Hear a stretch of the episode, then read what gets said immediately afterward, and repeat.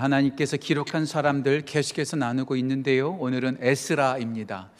아, 제가 2년 전에 에스라 서를 전체를 다 이렇게 설교를 했기 때문에 여러분들한테는 좀 낯설지 않은 인물일 수 있겠지만 오늘은 에스라 전체 에스라 삶 속에서 에스라 가운데 우리가 배울 것이 무엇이 있는지 정말 귀한 하나님의 사람인데요. 어, 에스라를 통해서 하나님께서 어떻게 사용하셨는지를 보고 또 우리 또한 그 에스라처럼 쓰임 받는 또 하나님의 기록된 사람들로 세워지는 우리 모두가 되기를 간절히 소원합니다. 오늘 말씀 보실까요? 오늘 에스라서 7장 10절 한 절만 보고요. 여러분들이 계속해서 에스라서를 좀 펼치신 채로 7장, 8장, 9장, 10장까지 좀 보도록 하겠습니다.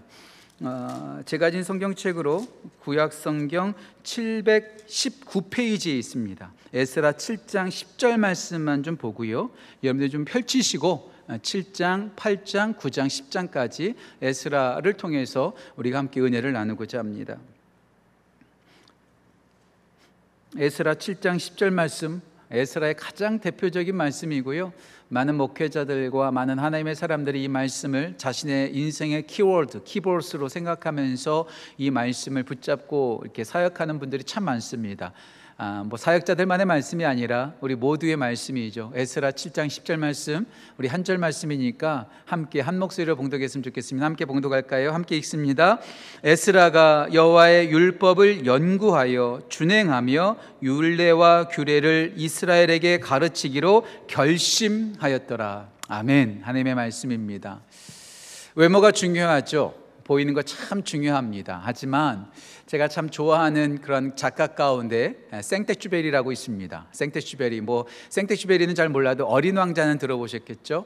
이 어린 왕자라고 하는 이 어, 소설 어, 어린이 동화라고도 말할 수 있지만 참 깊이 있는 그런 소설인데요.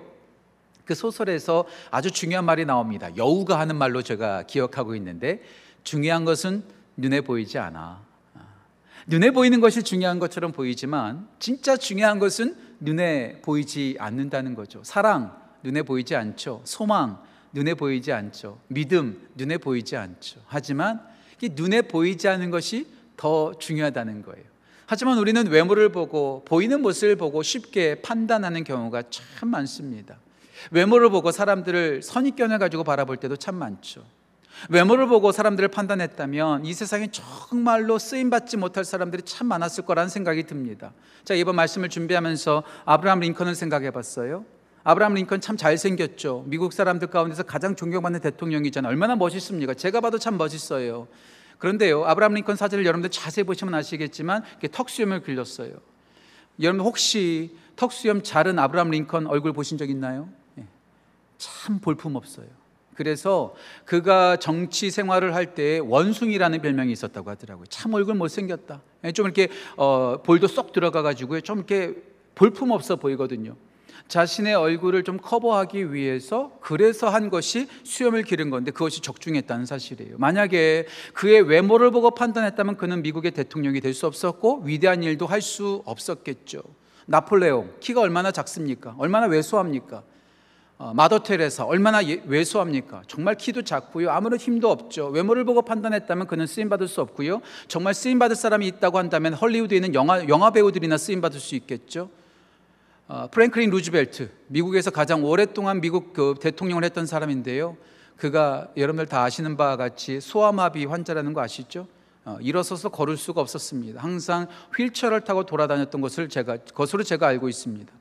만약에 그가 외모로 판단됐다면 그는 미국의 대통령이 될 수 없었을, 없었을 것이고요. 어떤 학자들은 말하더라고요. 그 당시 때에 미디어가 발달되지 않고 텔레비전이 발달되지 않았기 때문에 그가 아, 소아마비 환자라는 것을 미국 사람들 대부분은 몰랐다는 거예요. 만약에 21세기에 그가 대통령 출마를 했다면 그는 십중 밟고 떨어졌을 거다. 왜요? 외모가 그렇게 보이니까 걸을 수도 없는 그냥 장애인이기 때문에 그럴 수 있었다라는 거죠. 만약에 외모를 보고 판단했다면 쓰임 받지 못할 사람들 참 많습니다. 예, 외모가 중요하죠. 외모 잘 갖고 와야 돼요. 제가 설교하러 올라오기 전마다 항상 제가 체크하는 게 있습니다. 제가 이렇게 셀폰을 보고요. 항상 꺼진 셀폰, 셀폰을 이렇게 전화기를 보고 제가 이렇게 얼굴을 봐요. 왜냐하면 이렇게 넥타이가 삐뚤어져 있으면은 말씀에 집중을 못 하시더라고요. 저거 바로 잡아줘야 되는데, 바로 잡아줘야 되는데. 그러니까 막 이게 넥타이가 잘 됐는지 이렇게 한번 보는 거죠. 그러니까 외모를 잘 관리해야 돼요. 왜냐하면 사람은 외모를 보거든요. 그런데 우리 하나님은 뭐라고 말씀하셨죠? 사무엘상 16장 7절 말씀. 하나님께서 사무엘을 통해서 이세의 집안의 아들, 그 아들 중에서 그 목, 왕을 세울 때 외모를 보지 말라고 하시잖아요. 사람은 외모를 보거니와. 그러니까 사람들이 외모를 보니까 외모 관리하지 말라는 거 아니에요. 잘 관리하셔야 돼요. 그런데 사람은 외모를 보지만 나 여호와는 중심을 보느니라. 마음을 보시죠. 이따가도 제가 기도에 대한 말씀 나눌 텐데요. 기도, 물론 겉으로 보이는 기도 모습 참 중요하죠. 하지만 우리 예수님께서 마태복음 6장에서 뭐라고 말씀하셨죠? 예, 은밀한 중에 보시는 골방에서 기도하라는 거예요. 시장 어귀에서 보이는 것처럼 멋지게 신앙생활하고 멋지게 기도하는 것이 아니라 보이지 않는 곳에서 은밀한 중에 보시는 하나님께 기도하라. 골방에서 기도하라는 거죠. 우리 주님께서는 외모를 보시는 것이 아니라 마음을 보시기 때문에 그렇습니다. 그래서 우리가 마음을 잘 관리해야 돼요. 우리의 영혼을 잘 관리해야 돼요. 여러분 우리가 아무리 외모 잘 갖고도요. 우리 외모는요. 다 후퇴합니다. 고린도 후서에 나와 있는 말씀처럼 다 후퇴하고요. 다 낡아지게 됩니다. 요즘 어떤 분이 저한테 말하더라고요. 예, 목사님 여기가 주름 생겼대요. 찡그리지 말래요. 예. 보톡스 맞을까요? 예. 보톡스 맞아도요 쭈글쭈글해져요. 쭈글쭈글해져요. 우리 몸은 계속해서 후퇴합니다. 후퇴합니다. 저희 가족 얘기해서 좀 죄송한데 또 저희 가족 얘기하면 또 싫어하는 분들이 많아서 신발 사러 갔는데 제 막내 딸이 이런 말 하는 걸 들었어요. 좀 큰 거 사. 내년에 또 커지니까 엄마 아빠도 이런 말 하는 거예요. 예, 제 아내가 엄마는 다 컸어. 우리 몸은 더 크지 않아요. 예, 어느 정도 수준이 되면 키도 더 크지 않고요. 더 자라지도 않아요. 성장 멈췄죠. 우리 모두 다 성장 멈췄어요. 우리의 겉모습은 다 정해져 있고 우리의 겉모습은 바뀌지 않고요. 자라나거나 인프루브 되지 않고 자꾸 자꾸 쇠퇴해져 갑니다. 하지만 우리의 마음은 그렇지 않습니다. 우리의 영혼은 그렇지 않습니다. 우리의 마음과 우리의 영혼은 자라날 수 있어요. 성장할 수 있어요. 변화될 수 있어요. 제가 너무나 좋아하는 말씀이죠. 늘 자주 소개했죠. 에베소서 4장 13절 말씀. 너희는 하나님의 아들을 믿는 것과 아는 일에 하나가 되어 그리스도의 장성한 분량이 충만한 데까지 이르러 간다. 우리의 마음 마음이 예수 그리스도로 채워지면서 우리의 마음이 자라나는 거예요. 우리의 마음이 새로워지는 거예요. 우리의 마음이 날마다 새로워지는 거죠. 고린도서에서 사도 바울 말했던 것처럼 우리의 겉사람은 날마다 나가지 낡아지지만 우리의 속사람은 날마다 새로워지니라. 예. 외모 가꾸지 말라는 거 아니에요. 건강 관리하지 말라는 거 아니에요. 하지만 그보다 더 중요한 것, 눈에 보이지 않는 우리의 마음과 우리의 영혼을 잘 관리하는 것. 이것이 중요하다는 거죠.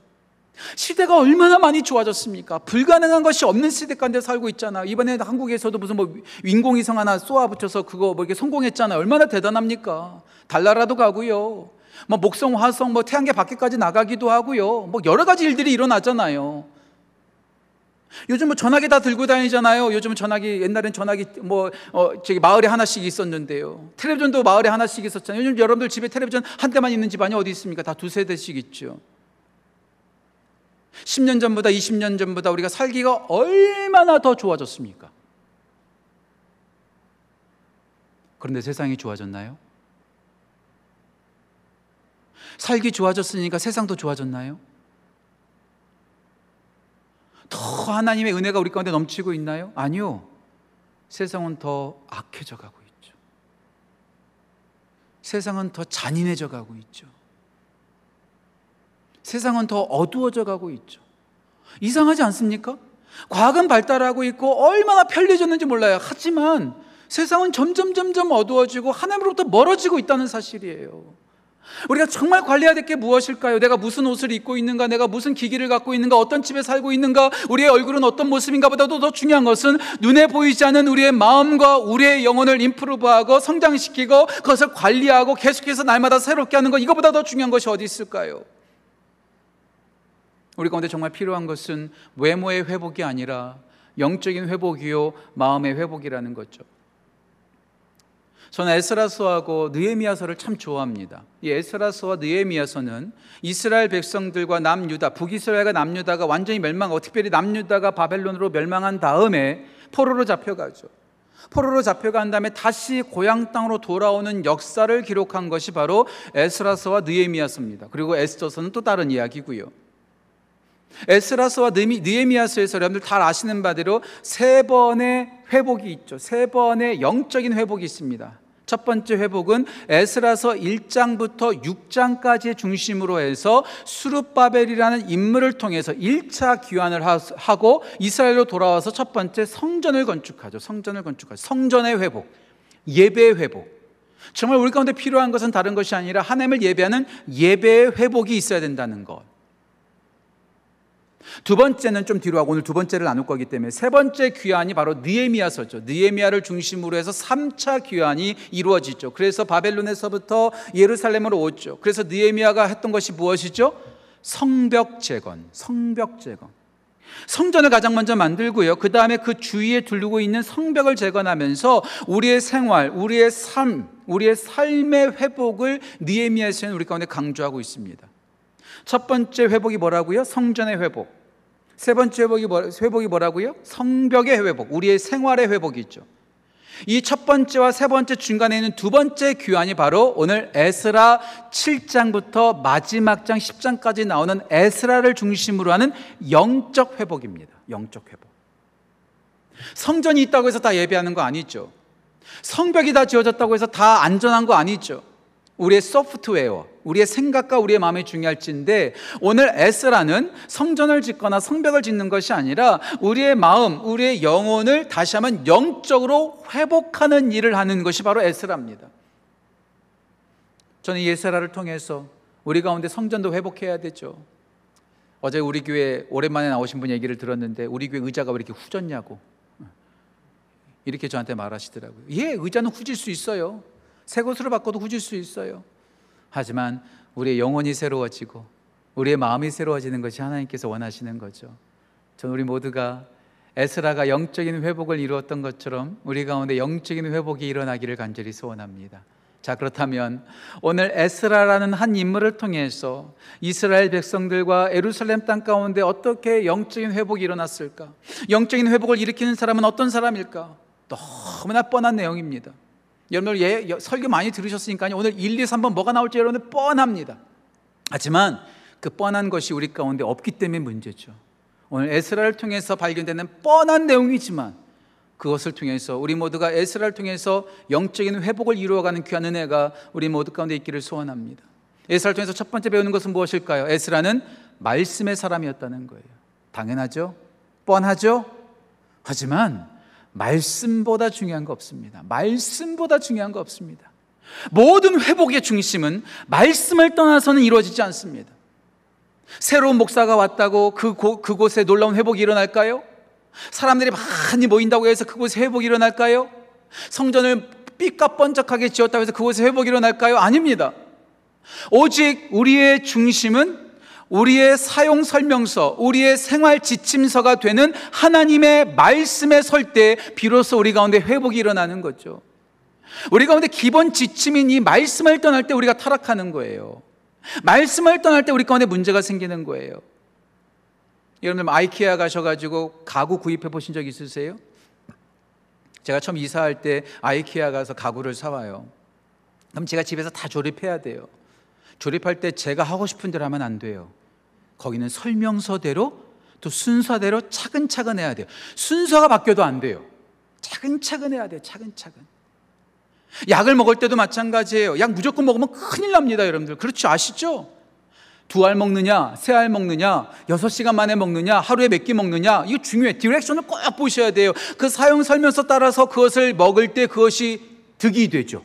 만약에 그 사용 설명서대로 먹지 않으면요, 약 큰일 납니다. 독, 독이 됩니다. 얼마 전에 제가 집에서 마이크로웨이브에서 이렇게 뭐죠? 이렇게 찜 찜 찜 찜하는 거 이렇게 뭐 이렇게 뭐, 뭐죠? 이렇게 찜하는 찜질하는 팩을 하나를 이렇게 제가 돌리는데요. 3분 돌리라고 했는데 제가 4분 돌렸어요. 불 날 뻔했어요. 큰일 날 뻔했어요. 집안 온통 다 연기가 되고요. 거기 나와 있는 지침대로 하지 않으면 큰일 납니다. 제가 늘 말씀드리잖아요. 아무리 목사라 할지라도 말씀 떠나면 타락하는 거요. 아무리 교회라 할지라도 교회가 말씀을 떠나면 타락하는 겁니다. 그게 바로 카톨릭 교회고 중세 교회 아닙니까? 중세 교회가 말씀 중심으로 살지 않고 자기들의 전통 따라서 살아갔어요. 전통. 우리 교회도 전통 중요합니다. 74, 74년도 우리에게 창립했을 때 어떤 마음을 가지고 했는지 10년 전에 어떻게 했는지 20년 전에 어떻게 했는지 전통 중요해요. 하지만 전통이 가장 중요한 거 아닙니다. 제가 늘 말씀드리잖아요. 교회 역사와 전통 따지지 말고 하나님의 말씀에 어떻게 기록되어 있는지가 더 중요한 겁니다. 더 중요한 거예요. 말씀 떠나면 그냥 타락해버리고 마는 거예요. 그래서 전통에 매여 있어서 타락했던 중세 교회를 새롭게 한 것이 뭐예요? 마르틴 루터의 종교개혁이잖아요. 그 종교개혁의 첫 번째 슬로건이 뭡니까? 솔라 스크립투라. 오직 말씀, 오직 말씀. 오직 전통이 아니에요. 교황이 어떻게 말했던, 사제들이 어떻게 말했던, 수많은 사람들이 어떻게 신앙생활을 했던 중요하지 않고, 오직 말씀에 따라서 나아가는 것. 이것이 바로 회복이요. 이것이 바로 영적으로 성장하는 거죠. 그런데 오늘 에스라가 뭘 해요? 말씀에 집중합니다. 말씀에 집중합니다. 특별히요, 오늘 제가 읽지는 않았지만, 에스라서 7장 1절부터 9절까지 뭐가 등장하냐면, 1장부터 6절까지인가요? 뭐가 등장하냐면, 에스라의 조상들이 쭉 나와요, 조상들이. 그가 16대 손인데요. 누구의 16대 손인가?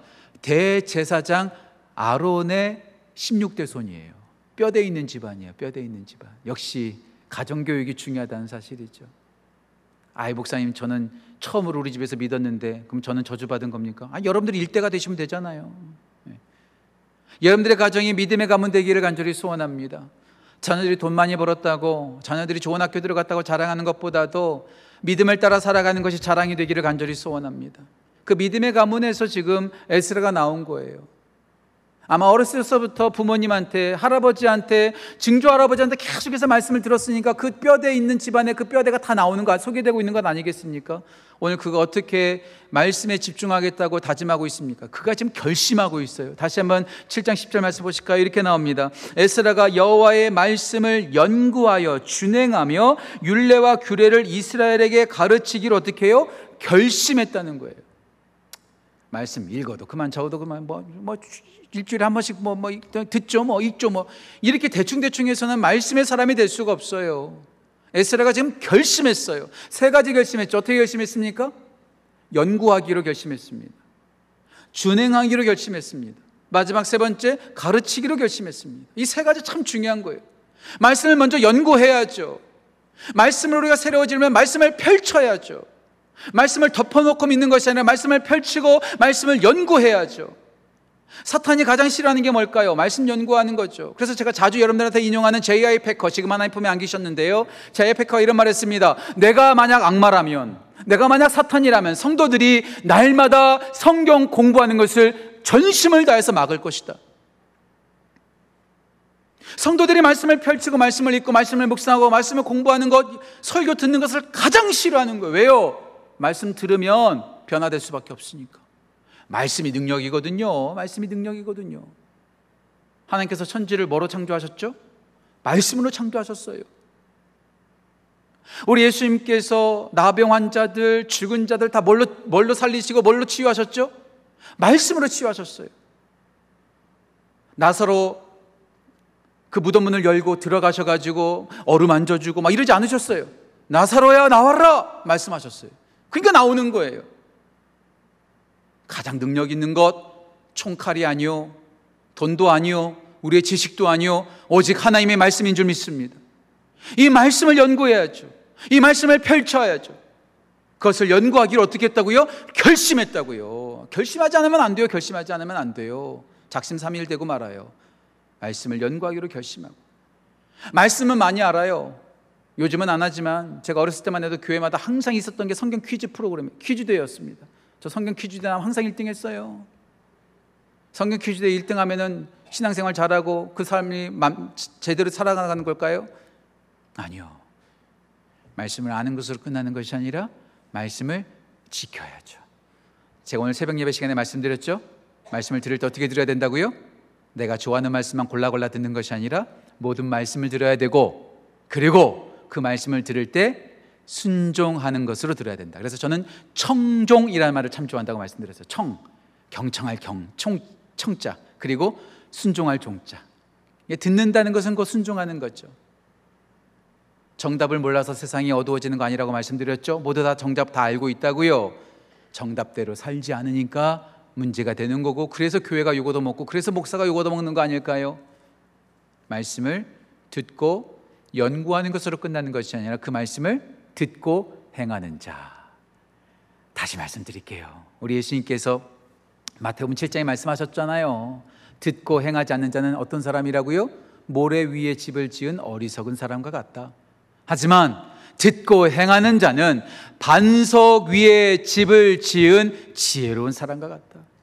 말씀을 듣고 행해야지 어떤 풍파가 몰려와도 흔들리지 않는 거예요. 말씀을 듣기는 했지만 실천하지 않으니까 조금만 어려움만 생기면 와르르 무너지고 시험 들고 교회 안 나오고 막 그러는 거예요. 말씀을 연구하는 것으로 끝나지 않고 말씀을 준행하기로 애쓰라는 결심했습니다. 마지막 세 번째 어떻게 했어요? 말씀을 연구하고 준행하고 그 다음에 가르치기로 결심했다.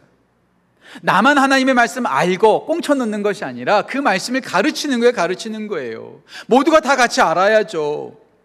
나만 알고 있으니까 너는 내한테 복종해. 이게 아니죠. 우리 모두가 다 함께 알아야죠. 시애틀에 가면 가장 영향력 있는 교회 가운데 시애틀 형제교회가 있어요. 권주 목사님께서 사역하시고 제가 청년부 섬길 때 그분께서 오셔서 우리 교회 청년 집회 해 주셨는데 그 교회는 이런 모토가 있다고 합니다. 가르치든지 배우든지 둘 중에 하나는 하라는 거예요. 지식이 좀 부족하고 성경을 잘 모르면 배우고 배웠다고 자랑하고 다니지 말고 뻐기고 다니지 말고 배웠다면 이제 가르치라는 것. 배우든지 가르치든지. 그런데 배우지도 않고 가르치지도 않는다면 문제 있는 거죠. 여러분들은 둘 중에 하나 하고 있습니까? 아니면 둘 다 안 하고 있습니까? 제일 좋은 것은 둘 다 하는 거예요. 둘 다 하는 거예요. 저는 목사이기 때문에 목사의 그러한 포지션이 가르치는 거죠. 가르치는 거죠. 에베소서 4장 12절에 나오는 그 목사의 직분이 교사와 함께 이어지면서 목사의 하는 일이 가르치는 거고 설교도 가르치는 거죠. 그러니까 저는 가르치니까 늘 가르치기만 한다. 난 신학교에서 배웠으니까 가르치기만 한다. 그러면은요, 또 저는 이제, 이제, 이제 내리막길 인생 되는 거예요. 계속해서 저도 말씀 들어야 돼요. 계속해서 가르침 받아야 돼요. 제 이 셀폰에 있는 팟캐스트라고 있거든요. 그 팟캐스트를 보면은요, 설교 구독해 놓고 성경 공부하는 거 구독해 놓고 계속해서 성경 공부해오고 계속 성 말씀 듣는 거예요. 로마서 10장에 나오잖아요. 믿음은 어떻게 난다고요? 들음에서 난다고요. 믿음은 말하면서 생기는 것이 아니라 들으면서 생기는 거예요. 그러니까 목사도 믿음, 말씀을 듣지 않으면 믿음이 떨어질 수밖에 없어요. 목사도 배워야 돼요. 계속해서 배워야 돼요. 그러니까 제일 좋은 건 뭐예요? 배우고 가르치고 둘 다 다 하는 거. 그 다음은 뭐예요? 둘 중에 하나 하는 거. 가장 안 좋은 건 뭐예요? 둘 다 안 하는 거. 우리 모든 성도님들 가르치든지 배우든지 아니면 둘 다 하든지 하시길 간절히 소원합니다. 예, 둘다 안 하면 큰일 납니다. 예. 그것을 위해서 어떻게 해요? 결심했다. 결심했다. 오늘 에스라가 이스라엘을 회복시키기 위해서 제일 먼저 했던 것 운동하고 머스를 키우고 이런 것이 아니에요. 돈 많이 모으고 이거 아니에요. 말씀을 연구하고 준행하고 가르치기로 결심하여 말씀의 사람이 되었기 까닭에 이 에스라 한 사람을 통해서 이스라엘의 영적인 회복이 이루어졌다는 것. 우리 모두가 그렇게 말씀의 사람으로 세워지기를 간절히 소망합니다. 말씀의 사람이 되십시오. 두 번째, 에스라는 기도의 사람이었습니다. 기도의 사람. 제가요, 이제 목사 안수 받은 지 이제, 이제 20년 다 돼 가거든요. 20년 다 돼 가거든요. 내후년이면 20년인데. 제가 이제 목회 뭐 연한 짧죠. 그런데 저렇게 가만히 보면은요, 말씀 많이 아는 분들은 기도 별로 안 하더라고요. 말씀 많이 하는 분들은 지성, 지적인 분이 되셔가지고, 아, 또 저렇게 유별나게 기도하나? 막 이렇게 좀 뭐라고 그래요. 또요, 기도를 많이 하는 분들은요, 아, 저렇게 앉아서 말씀만 보니까 저렇게 들어와야지 그렇게 메말른 신앙이지. 능력이 없지, 능력이 없지. 서로 비난해요, 서로 비난해요. 말씀은 많이 보고 기도 안 하는 게 낫겠습니까? 기도를 많이 하고 말씀 안 보는 게 낫겠습니까? 자, 이런 질문 받았거든요. 목사님, 말씀을 많이 보고 기도 안 하는 게 더 월스트 합니까? 아니면 기도를 많이 하는데 말씀 안 보는 게 월스트 하십니까? 그 나물에 그 나물. 예. 둘 다 다 똑같아요. 예. 그리고요, 제가 좀 심하게 말씀드릴까요? 둘다다 가짜입니다, 가짜. 제가 지난주 주일에 말씀드렸죠. 말씀을 많이 알면 교만해지기 쉽습니다. 하지만 말씀 안에 있는 하나님을 알면 겸손할 수밖에 없습니다. 말씀 안에 역사하시는 하나님을 알고 있는데 기도 안 한다고요? 하나님을 알고 있는데 기도를 대충 한다고요? 그거 하나님 제대로 아는 거 아니죠? 하나님을 날마다 바라보면서 기도하고 있는데 말씀을 안, 펼, 안 펼친다고요? 그거 기도 안 하는 거죠. 둘 중에 하나만 있으면, 하나만 하고 있으면요, 둘 다 아닌 거예요. 말씀을 많이 아는 사람은요, 기도할 수밖에 없고요. 기도 많이 하는 사람은요, 말씀을 안 펼칠래 안 펼칠 수가 없어요. 두 개 다 같이 할 수밖에 없어요. 그리고 우리 가운데 중요한 것이 말씀과 기도로 함께 하는 거죠. 디모데전서 5장 8절인가요? 장절 조금 틀릴 수 있습니다. 집에 가서 확인해 보세요. 디모데전서 5장인 것은 맞는데 거기서 사도 바울이 성령을 통해서 디모데에게 뭐라고 말합니까? 말씀과 기도로 거룩하여지니라. 말씀을 더 많이 하고 기도는 좀 조금 해도 더 거룩해지 이렇게 말하지 않았어요. 말씀과 기도로 거룩하여지니라. 말씀의 사람은 기도하지 않을 수 없습니다. 기도할 수밖에 없어요. 그래서 에스라가 말씀을 연구하고 준행하고 가르치기로 결심했지만 말씀만 붙잡은 것이 아니라 그는 기도의 사람이었습니다. 그래서 그가 말씀을 붙잡고 이제 예루살렘으로 출발하기 전에 사람들을 모아서 아하와 강가에서 금식 기도를 합니다. 아까 말씀 제가 덮지 말라고 부탁드렸죠? 예, 에스라 8장 보실까요? 8장 21절입니다. 8장 21절. 제가 읽겠습니다. 이렇게 나옵니다. 그때 내가 아하와 강가에서 금식을 선포하고 우리 하나님 앞에서 스스로 겸비하여 우리와 우리 어린아이와 모든 소유를 위하여 평탄한 길을 그에게 간구하였으니 지금 에스라가 강가에 모여서 모든 백성들 다 모아서 금식하면서 기도하고 있어요. 왜 기도할까요? 그 기도하는 이유가 뭘까요? 그 기도하는 이유가 22절에 나옵니다. 22절. 에스라 8장 22절 우리 한 목소리 같이 한번 읽어볼까요? 같이 읽겠습니다. 이는 우리가 전에 왕에게 아뢰기를 우리 하나님의 손은 자기를 찾는 모든 자에게 선을 베푸시고 자기를 배반하는 모든 자에게는 권능과 진노를 내리신다 하였으므로 길에서 적국을 막고 우리를 도울 보병과 마병을 왕에게 구하기를 부끄러워하였습니다. 왜 기도했어요? 에스라가 말씀을 연구했거든요. 말씀 연구하니까 어, 하나님 이렇게 대단하신 분이다. 하나님께서 이렇게 이스라엘 백성들을 인도하셨구나. 하나님께서 이스라엘 백성들을 이렇게 먹이셨구나. 와, 광야 40년 동안 하나님께서 이렇게 인도하셨네. 이 하나님 너무나 대단하다. 그리고 이 하나님을 막 자랑했어요. 야, 우리가 믿는 하나님이 이런 하나님이야. 이런 하나님이야. 우리 하나님께서 먹을 것도 주셨어. 만나도 주셨어. 구름 기둥과 불 기둥으로 우리를 인도해 주셨어. 그런데 나 예루살렘 가야 되는데 좀 도와줄 수 있겠니? 이렇게 말할 수 있겠냐는 거예요. 제가 다르게 표현할까요? 우리 아빠가 빌 게이츠야. 세상에서 최고 부자야. 내가 뭐든지 말하면 다 사줘, 다 사줘. 내가 궁궐 같은 집에 살고 있거든. 내가 보디가드가 있거든. 그런데 나 20불만 빌려주겠니? 이렇게 말할 수 있겠냐는 거예요. 그동안 에스라가 말씀을 연구하면서 하나님이 어떤 분이신지를 너무나 많이 알았고 그것을 가르치고 또 가르치고 자랑하고 또 자랑했는데 왕한테 가서 하나님 저희 왕, 왕이시여 저 좀 도와주세요 말하기가 너무나 부끄럽다는 거예요. 그러니까 왕한테 도움을 구하지 못하고 어떻게 하는 거예요? 모여서 기도하는 거예요. 하나님을 알고 있으니 기도할 수밖에 없죠. 이스라엘 백성들 인도하신 그 하나님, 아브라함의 하나님 되신 그 하나님, 이삭의 하나님 되신 그 하나님, 야곱의 하나님이신 그 하나님이 나의 하나님이시니 하나님 저희들도 도와주세요. 기도하는 거예요. 그냥 기도하지 않아요. 간절히 기도하는 거예요. 금식 기도하는 거예요. 금식 기도가 뭡니까? 하나님, 저의 생명만큼 소중한 일입니다. 밥을 끊는 거예요. 하나님, 밥 끊는 거예요. 또 어떤 분은 금식 기도한다고 또 하나님께 땡깡 부린다고 하나님 협박한다고 막 그러는데요. 성경 속에 나오는 모든 기도가요. 대충대충 기도하지 않았습니다. 사귐의 기도라고요? 예, 저도 사귐의 기도 저도 동의합니다. 그런데요, 사귐의 기도한다고 하면서 간절하게 기도하는 것을 마치 하나님께 떼쓰는 기도처럼 아주 비하는 경향이 있는데요. 성경 속에 나오는 모든 기도들 보세요. 대충 기도하지 않았어요. 엘리야가 비 내리기를 위해서 몇 번 기도했죠? 일곱 번 기도했어요. 머리가 어디에 들어가도록? 무릎 사이에 들어가도록. 집, 여러분 집에 가셔서 한번 머리 한번 머리 무릎 사이 집어넣어 보세요. 그럼 제가 백불 드릴게, 진짜로. 안 들어가요, 안 들어가요. 얼마나 간절하게 기도했다는 거예요, 그게요. 한나가 기도했었을 때 술 취한 여인처럼 오해, 오해를 받을 정도로 기도했잖아요. 다윗이 시편에 뭐라고 말했습니까? 하나님, 저의 눈물이 병에 찼습니다. 제 침상이 젖었습니다. 얼마나 간절하게 기도했어요. 에스터가 어떻게 기도했습니까? 죽으면 죽으리다. If I perish, I perish. 죽으면 죽으리라. 목숨 걸고 기도했어요. 목숨 걸고 기도했어요. 성령님께서 임하시기를 위해서 제자들이 마가의 다락방에서 얼마만큼 기도했습니까? 기도에 전무했잖아요. 일주일 동안. 제 성경 공부 시간이면 제가 그걸 다 여러분들한테 설명해 드릴 한 일주일 동안 기도한 거예요. 대략 일주일 동안.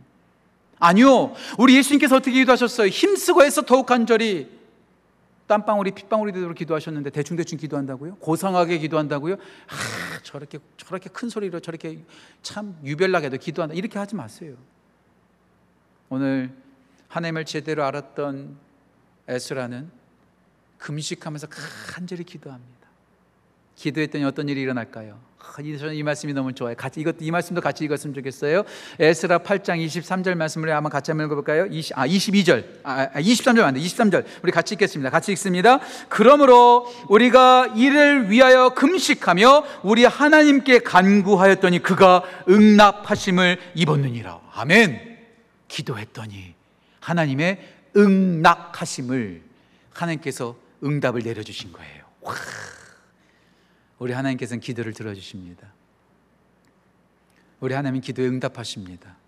제가 너무나 좋아하는 목사님 로버트 맥처이 목사님께서 하셨던 말 하나님은 우리가 구하시는 것을 주시든지 우리가 구하는 것보다 더 좋은 것을 주시든지 둘 중에 하나다.